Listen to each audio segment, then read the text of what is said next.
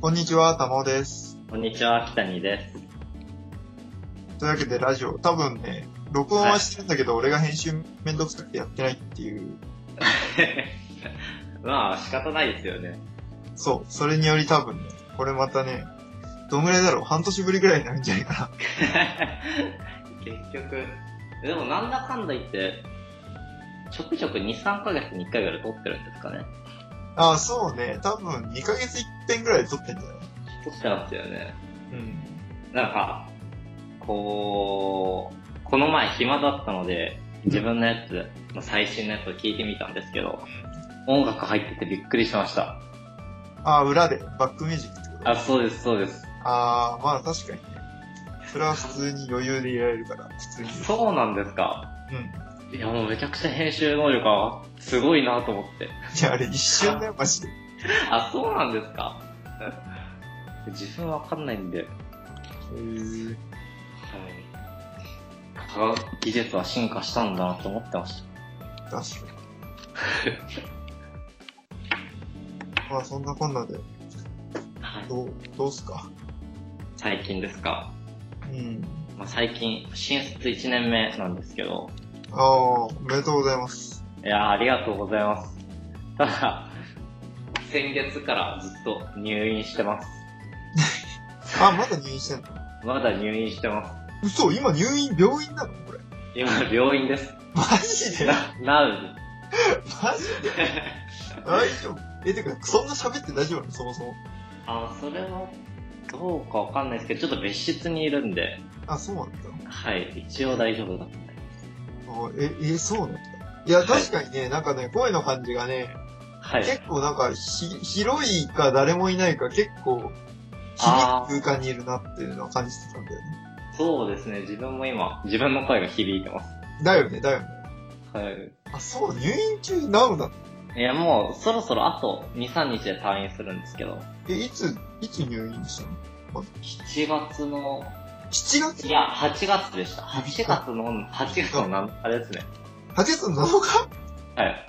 え、じゃあちょうど1ヶ月じゃん。いや、そうですね。え結構、暇ではなかった。意外に楽しかったですよ。ー、いやえ、苦しいんじゃないのそもそもいや、苦しいんですけど、まあ、苦しい時期を除けば、こうた入院生活って暇だ暇だって言われてるじゃないですか。はいはいはいはい、言われてますねただ。、今の時代ってポケット Wi-Fi 一瞬でレンタルできますし、ああ、そう。はい、全然快適なネット空間みたいな。へえ。なので、なんなら楽しかったです。えー、え、そのさ、え、つか1ヶ月入院って結構やばくない？いや、俺知らないけど、普通に入院したことないから、相場わかんないけど、相当やばくない？いや、まあ、そうかもしれないですね。やばいかもしれないですね。え、生死はさまやったの？さまや、さすがにそこまでいったのまあ僕の病気は死はないんで、ああ、なるほどね。はい、ただ、まあでも、相当きつかった時はありますね。あの、タンスの角に小指をぶつけた痛みの何倍ぐらいです？あ、いや、あ、その痛み、それは瞬間か。瞬間の痛みか、それは。そうですね、瞬間の痛み、あれが、そう、5 10分、20分が小刻みに続くって感じですかね。へえ。え、痛いの？気持ち悪いの？痛いんだ？痛い、めちゃくちゃ痛いのと、まあ気持ち悪いのと、で、貧血になるのと、でそれで血圧も自分低いんで、結構えげつなかったですね。へえ。いや、なんかそれすごいね。えー、何それ？もうやばいじゃん。なんか変、変なさ、結構強めの薬入れた副作用みたいな状態じゃん、もうそれ。そうですよ、本当になりってる状態です。すごいね。えしかも、えー、うん。絶食空間、絶食の時もあったんで、絶食しなくちゃいけないってこそうですね。とへえ。それがお腹空いたり、きついですね。絶食、あ、まあ点滴入れてるんで、はいはいはいはい。あれなんですけど、まあもともと痩せてるのに10キロぐらいピークから痩せましたね。ちょっと待って、今、今何キロ？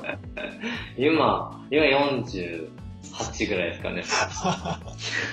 やばいね、マジで。いや、びっくりしました。マジでやばい。うんいや、これね、リスナーの皆さんわかんないかもしれないけど、はい。僕も結構痩せてるんですよ。いや、そうですね。170ちょいで52とかですけど、うん北谷くんって僕より全然高いもんね。そうやね。そうですね。178ぐらいですかね。そうだよね。だから180センチ弱でしょ。で、40何 ?8? いや、48。いや、やばいっす。やばいじゃん。普通に体力とか戻ってこないでしょ。いや、だから、さらに退院してからも体力戻すために1ヶ月休暇取りましあ、だよね、だよね、だよね。た。はい。急に働いたら死ぬよね、普通。普通にまた病院送りです。そうだよサイクルだよね。病院入って治療したら体力がどんどん低くなってい体力が低くなると、まあ一応病気は治っていくんだけど、退院した後の、あ、やっぱ助かるかって感じだよね。そうですね。本当に地獄です。やばいね。あ、正直やばいですね。うん。まあ、なんで、ここから1ヶ月はまた体重を戻しつつ、ジムに1ヶ月だけ通おうと思います。ああ、まあそうだよね。結構腹筋トレーニングしないとね。そうですね。そもそも歩くところから始めないと。そうだよな。結構そうだよな。はい。いや、すげえな。なんか凄まじいね。いや、凄まじくはない。結構普通なんですけどね。えー、でも確かにな、全然かん、まあ関係あるかもしれないけど、あの、はいこ。れさ、この間、この間、あなんつうの、はい。自分の祖父が、はい。なんかこう、転んで背骨を、なんかひびが入ったかになっちゃいましたと。うーん。で、なんかそれで、まあ骨の方を見てったら、あれがあるわ、みたいな話になって。そんなノリなんですかで、そうそう、それで、背骨のガンがあるんだけど、なんかせ背骨内にガンってできにくいんだって、そもそも最初として。ああ、そうなんですで、ね。どっかから転移して背骨にあるんじゃないかって話なんだけど、うわ、怖いですね。で、それをね、こう、探してたけど見つからなかったっていうう感じだった。ん。で、その探してる最中にも、あの、背骨がこう弱ってるから、うんうんうん。あの、ひびみたいなの入ってるから、その、あ結構転んじゃったりすると危険ですっていう病院は言うわけ。あ。しかも立つのも大変ですよね。あそうそうそうそうそうそう。だから、もう、ずっとベッドにいてくださいみたいな。ああ。って感じになってて、で、なんかそうなっはていいくと、なんか、はいどんどん弱くなってくんだよね、人間って。いや、そうですよ、本当に。いや、すごいよね、あれって。いや、ほんとびっくりして、なんだろうな。いや、なんか普通にさ、それこそ毎年1月ぐらいになってんのよ、正月に。はい。あ手ぐらいのさ、こう、ハキハキしてる感じとさ、もう、寝、寝ちゃうとね、もう病院で、はい、あなたは病人です。はい、ベッドで安静にしてくださいって言われちゃうとさ、うんうんもうどんどんどんどん衰えてくるね、人間って。うん。しかも、メンタルも弱ってるんで、多分あその時。あ、はいさはい。らに弱々しく見えると思うよ。そうだよね。うん。うわもう本当に、立、立つことが重要ですよね。少しでも歩くっていうのは。そうだよね。てかなんかなんつうんだろう、もっと抽象的に言うと、そのはい。人が自分自身でできるっていう状態を確保してあげることが重要なんだよな。自分自身でできるっていうのは？なんかもう何？寝たきりだともう何もできない人みたいな感じになっちゃうけど、例えば歩くとか自分でやろうと思えばできるし、何か自分の意思を持って行動したり何かしたりするっていう気持ちがそがれていくのが多分一番やばいんだよ。ああ、そうかもしれないですね。うん。で、なんかこう、会話とかもしづらくなってたの、急に。いきなりですか？そう、あれこんな喋れなかったっけみたいな。うわびっくりして。で、まあ、その、ずっとね、2時間とか、まあ、例えば見舞いに行くとしたらさ、最初の方、マジ喋れないの、全然。なんかまずさ、言ってる言葉がよくわかんない。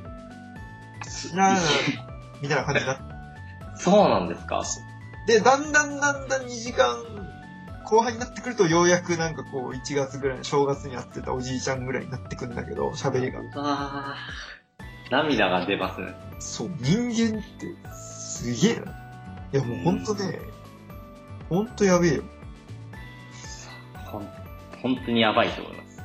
何かをしようとする気持ちとか、そういうたら終わりだね、マジで。ああ、そうです。あのーなんかバリアフリーとかってよく言われてるじゃないですか。ただバリアフリーとか介護で、うん。あのーできる限り小さな段差を避けたりうんするような設計にすると逆にボケやすくなるみたいなの聞きまあーあー、そうだよね。いや、俺それあると思う。そうですよね。自分でこう気をつける意思がなくなるので。そうそうそうそう。そうなんだよね。そうですね。いや、わかる。なんかね、俺この間ね、認知症かなんかの、その、し施設？はい。病院、老人ホームみたいなところの、なんうんか、どっかを記事見て、それ保存したんだけど、はい。そこは認知症っていうとさ、もうなんならさ、なんか感覚的には手錠つけちゃおうかぐらいのさ、しまっとこうみたいな、ぐらいの感じのトーンなのね、要は管理の仕方が。ああ、まあそうですよね。だって、だって食う、食ってないかも忘れるし、もう何もかも忘れちゃうっていう人だから。でもその病院は、その人自身がその人の意思を持って生きられる空間づくりっていうのみたいなのをテーマに取り組んでいて、ああ、そうなんです。こうなんか、その老人ホームにはもう誰でも集まれるような憩いの場みたいなのがあって、なんかうん学校帰りの小学生とかが来て、なんか DS 人やってたりとか。そういうくらいカオスな空間を作ったり、あとはその中で、えー小学生とかに駄菓子屋さんでお菓子を売りますっていう、うん店員さんを認知症の方々がやってるって。へえ、なんか、カオスすぎません？それ。そう、カオスなんだよ。だけど、そうやってその人に役割とか、自発的に何かやろうっていうことを与えていくと、うんその人の認知症って全然進まないんだよさ、やっぱ。あ、そうなんですか。なんなら改善していくみたいな感じ。それはちょっと、面白いですね。一回もう認知症になったら、終わりな、なんていうんですかね。あとはもう下がるだけで終わりなのかと思ってました。だからそれをね、こう聞いて、やっぱその自分の意思でやろうとするとかなんか考えたりするみたいなことがあると、うん。やっぱ人間ってね、まあ、認知症にかかったとしても、トントンぐらいに持ってけんだなと思って。確かに、それはあるかもしれないですね。だって、ああんまり、頭のいい人、なんていうんですかね、結構、老人の方で頭が良くて話題な、話題というか、有名な人ってボケてる人全然いないですもんね。ああ、いや、そうだと思うよ。てか、なんだろうな。やっぱなんか使わなくなってくんだろうね、だんだんね。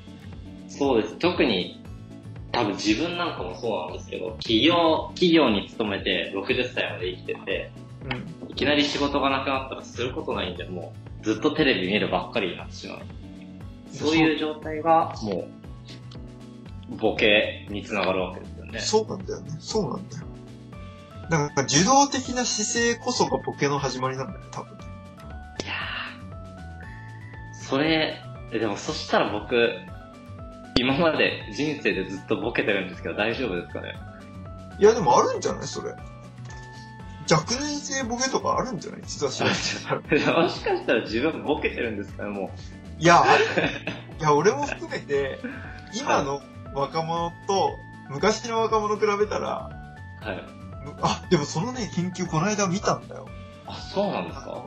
えっと、不倫効果って呼ばれる効果があって、えー、なんか心理学の提唱されている効果なんだけど、それっていうのは、はい。どういう効果かっていうと、えっと、はい人間っていうのは、年々年々年を重ねるごとに IQ がどんどん上がっていきますっていう効果ね。で、はい実際に1990年代とかから、だんだんだんだん見ていくと、やっぱり人間の IQ って上がってますって結果が出てるわけ。すごいですね。で、それっていうのは、やっぱり栄養をちゃんと取れているとか、うん。ちゃんと育っていくとか、そういうところの基礎部分がどんどん上がっていくから、えー、人間ってどんどん成長していくんだなっていうのが不倫効果だったの。うんうんうんだけど、その説が最近否定され始めて、うん。なるほど。最近、うんそう、1970、80、90、2000、2010とか取った時に、はい。90と2000を比較して若干トントンぐらいになってるし、2000と最近を比較したら下がってますみたいな。1990より下がってます IQ の平均値。あー、えぐいですね。そう。それが実際に不倫効果がなくなってきてるというか、人間の IQ が若干下がり始めてるみたいな話が、そうやあったの。今、記事見てるんですけど、すごい怖いです。そうでしょで、はいその原因って言われてるのが、その、そもそも、栄養が粗末になってますと。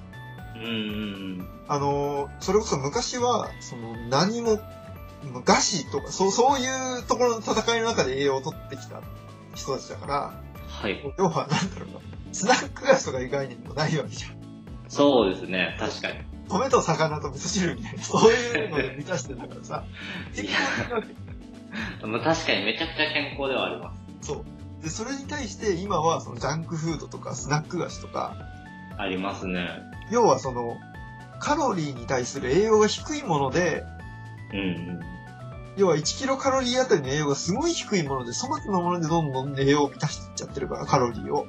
あー。必要な栄養は取れないんですね。そう。だから発達しないんじゃないかっていう説が一つと、う。うんうんあと二つ目が、うん。うんえっと、メディアとか、はい。テレビとか、あ、それ本当に思います。そう、どんどん下がりすぎていて、うんうんうん。その状況にされされてる環境で育つと、IQ 低くなるよと。だって、まあ、テレビもそうですし、YouTube、Twitter、Facebook で、インスタ、全部電子麻薬ですよね。いや、そうね。電子麻薬というとどういう感じ？なんていうんですかね、ずっともう、Twitter とかずっと見てると、あの、リロードずっとしちゃうじゃないですか。ああ、わかる。携帯でリロードして、インスタでもずっとなんか人のものをずっと見続けて。で、こう YouTube とかだとコメントで自分の意見を考えずコメントで意見を、自分の意見を作っていくみたいな。うん。そしたら、まあ考える力はなくなっていきそうですよね。いや、そうなんだよね。いや、だからもう全部受動になってるし、うんなんならさ、その受動がさ、なんかレコメンド機能とかでどんどん加速されていくんだよね。いや、そうですよね。頭の Google とかさ、はい。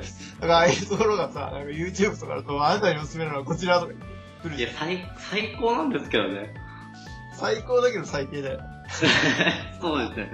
なんか年々精度上がってきて、リコレコメンド精度、何個も同じの、なんていうんですかね。一つのレコメンドのところから、めちゃくちゃ見たい動画があるみたいな状態なんです。すごいなと思います。ただ、あと一つは、なんか自分が今思ったのは、62年から、まあずっと調べてきてて、って言ってて、制度の問題もあるのかなって思うんですけど、はいはいはいはい。やっぱり2000年の方が制度が、でも制度の問題、ブレ幅が変わるだけであんまり関係ないっちゃ関係ないんですけど。いや、IQ って精度って関係ないでしょ？あ、そうなんですかね。え、だって IQ テストっていう統一のテストをやらせてその IQ を見てるだけだから、ああ、精度もとない。同じ状況だから。その IQ テストっていうのはずっともう1900年代からずっと変わってないってことなんですかね。あまあ、その問題はもちろん変わってるだろうけど、そんな変わってないんじゃない？ああ。じゃあ、そしたらすごいですね。だから、ちなみにこれはなんで分かってるかっていうと、はい。ノルウェーとかって、その、徴兵制なわけよ。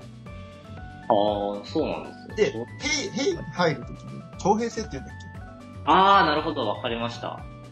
けあテスト強制で合ってると思います。そうそう徴兵制の時に、兵で、こう、まあそれこそ韓国とかもそうだと思うけど、軍役として入る時に、はい IQ テスト受けさせられるわけよ。義務的に。自衛隊も受けますもんね。そうそうそうそうそう。で、その結果を見てるわけ。なるほど。えげつないですね。で、それが、各世代25年ほどでだんだんだんだんと上がってきたのがだんだんだんだん低くなってって、最近だと、その、7ポイントぐらい平均でだんだん下がってるみたい7ポイントがどうなのか全然わかんないですけど、な。7ポイントがどうなのか俺もわかんないけど、まあ大体結構やばそうですよね。で、これノルウェーだけじゃなくて、はい。イギリスとかフィンランドとかデンマークとか、へーそういう国のデータからも IQ の低下がだんだんだんだん出ていますみたいな感じの研究ですよ。結構えげつない研究ですえね。げつない。もう現代病だよ。そうですね、なんか、猿に近づいてってますよね。逆光。すごい。いや、すごいよね、本当に。まあでも自分も、なんていうんですかね、笑ってられないんで、いや、そうなんだよ。俺もあったんだよ。すごいよ、これ。いや、なんかすごいよ。危機感持たないとやばいですね。そう。いや、まあでも、でも別にバカになってもいいんじゃないかっていう逆にね、まああるけど。確かに、それはあります。うん。一生、それ、なんていうんですかね。それでいいって思い続けられるならありですよね。うん、なんか、まあ別になんかどんどんどんどんサービスとかのコスト下がってるし、ある程度幸せだと思えることって、なんかどんどん値段下がってるから、うんうん。まあね、別にそっちの店はまあいいとは思うけど。あ、でも悲しい。悲しいです。まあ、まあ確かにそう考えると、まあ頭の良さと幸福度は関係ないと思うんで、まあ、生きる意味ではそこまで重要じゃないかもしれないですね。まあそうね、そうね。うん。かといって、まあ自分が子供を産むとしたら、相当、子供には賢くなってほしいじゃないですか。自分はアホでも。自分は、自分はめちゃくちゃアホなのに、もう息子にはハーバード行ってほしいっていう気持ちがあるわけじゃないですか。それも典型的なダメ親じゃん。ででも、みんなちょっとでも賢くなってほしいって思ってると思いますよ。まあそれはそうじゃん。それはそうだと思うけどさ。まあまず親が体現してるとダメだよね、まずそうですね。その生活スタイルとか食べ物とか一つとってもさ。うんうん。いや、ほんとそう思う。てかね、そういうの考えるけど、結局子育ては鏡というかさ、うんうんうん。まあ鏡とまでは言わないけど、まあ親のあれとかに全然関係ないとかいう人とか研究結果もあるかもしれないけど、はい。でもね、親がね、テレビ見てね、ポテチガブガブ食ってる、見てたらね、どうなるやんって話だよね。え、なります。絶対なそれります。が関係ないとは言わないよな、みたいな。え、本当にそうです。だって、自然とそれが当たり前って思ってるってことです。そうそうそうそうそう、そうだよ、そうだよ。だこの前も、やっぱり、こう、母親の学歴と子供の学歴は相関関係があるっていうデータがありましたし、あはい。まあそうなんだよね。結局、教育水準が高い人って、教育が何たるかとか、どういうふうに教育したらいいんだろう、どういうふうに子供を育っていこうみたいな、そういうことを考える力があるからさ。そうですね。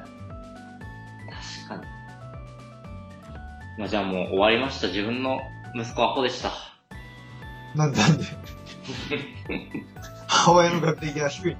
いやいやいや、そういうわけじゃないですけど、なんていうんですかね。まあ、やっぱり両親、家族でテレビを見続けて死のうと思います。え、だって来たりテレビ見んの？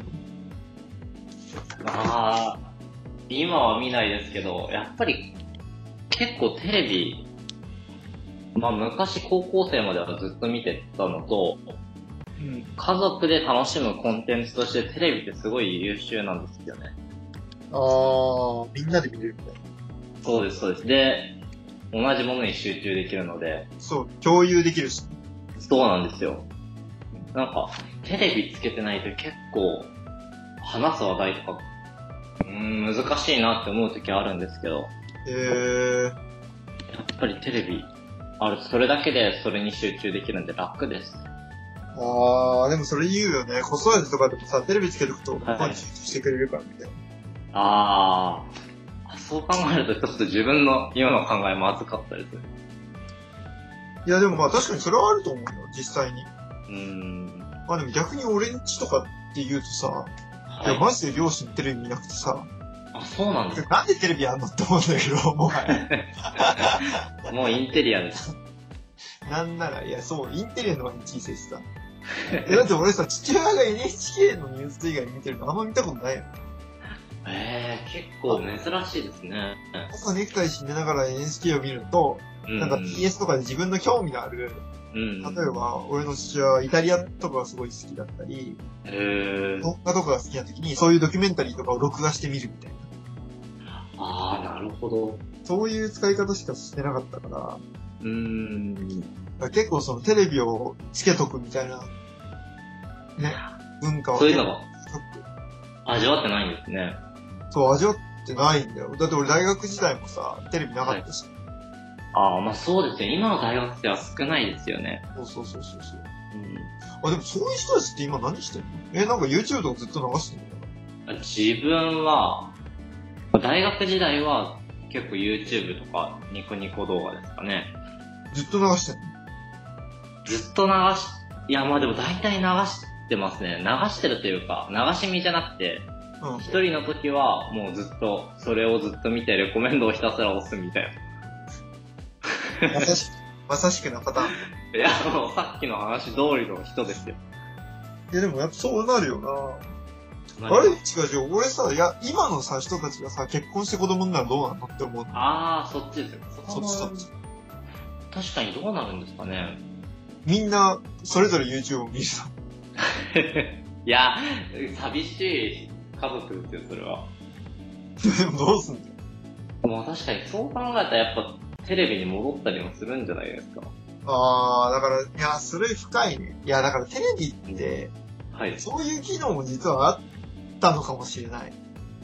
そうですね。うん、家族のつながりとかテレビによってこう、深まってる可能性あるかもね。いや、あると思います、本当にうん。テレビなかったら、もうすごい暗い食卓になるかもしれない。確かに。そうね。そう考えると、なんかそういう切り口でテレビを考えてる人いないいないね、あんまりテレビ番組とかで。確かに。結果論だかそうですね。ら。ああ、でも、面白いな。いや、面白かったです。まあ、こんぐらいで切りますか ら。はい。はい、ありがとうございました。ありがとうございました。さようなら。